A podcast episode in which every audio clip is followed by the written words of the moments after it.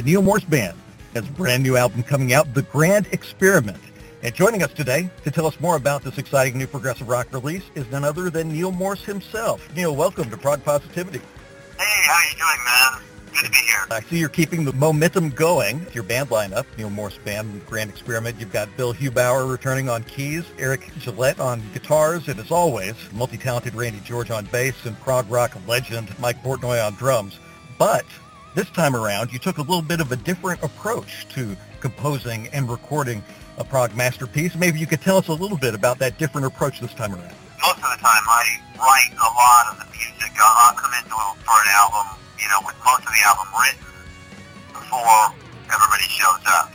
And then we just kind of arrange it and shape it and maybe, you know, add some things here and there. But it's like 90% there. This time I intentionally didn't do that. I, I just, I didn't prepare anything. Hardly. Keep it to pieces and the song agenda that I had left over from songs from November. But other than that, I didn't have anything in my mind. You know, I did. I was trying to come in with a clean slate, and we just wrote the album in the room. I think that's why it has kind of a, a freshness and a uniqueness about it that, that's really that you can feel. With every beating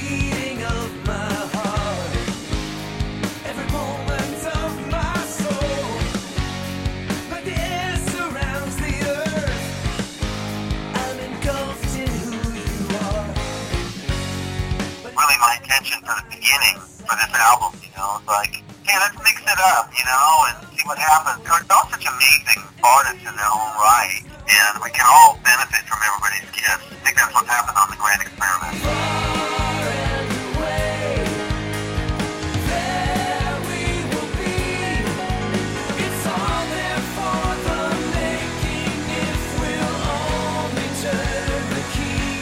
Approaching the studio, did you have a feeling of, oh, I'm going without a net here? Or, uh, or were you just confident that, yeah, it's all going to come together? Well, I was confident because, you know, I, I prayed about it quite a lot before I decided to do it. So I had confidence from that end, but it was a grand experiment. I mean, that's where the title came from. I was lying there during the sessions one morning going, man, this is a grand experiment.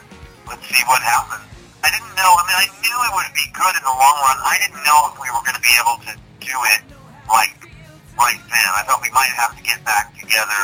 You know, I didn't know if we were going to be able to pull it off in the timetable that we had. It was very experimental for me. I mean, we were just like, just writing stuff on the fly and trying things and just kind of saying, yeah, cool, let's move on. You know, it's like,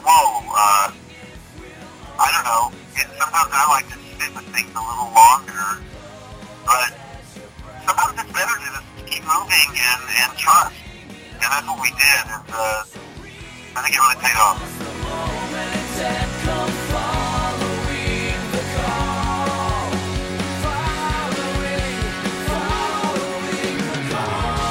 Very early in track one, the call, we hear this huge wall of vocals that almost reminds me of Eagles' Seven Bridges Road or Crosby, Stills, Nash and Young. That kind of comes back on the album a few times as well.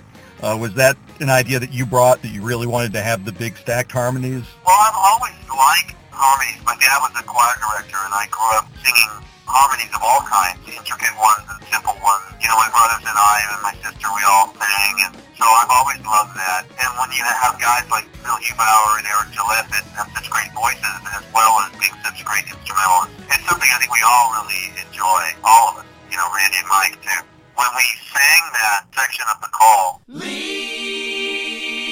it all behind you.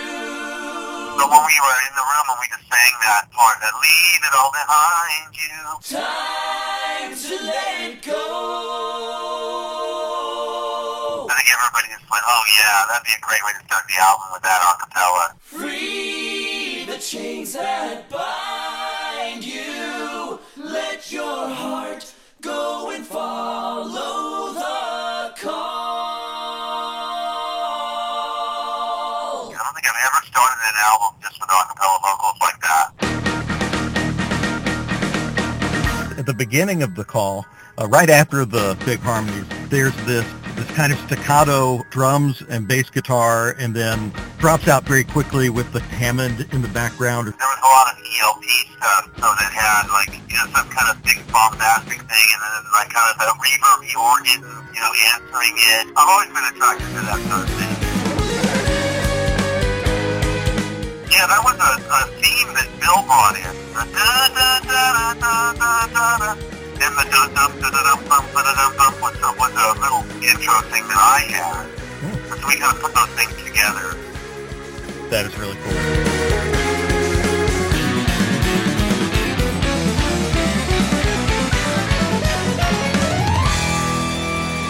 And I love the way that chorus integrates into the powerful head stretched out section at the end. Oh yeah, I know. That's my favorite part too. I love that part.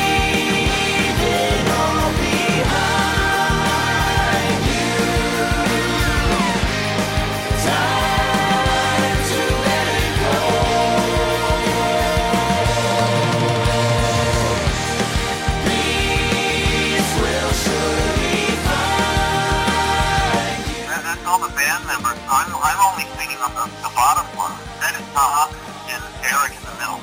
The texture of the different vocalists contributing to the whole. Oh yeah, yeah. It has a totally different sound. Yeah, I, I do sing harmonies with myself a lot of the time, but this has a whole different uh, sound and texture to it.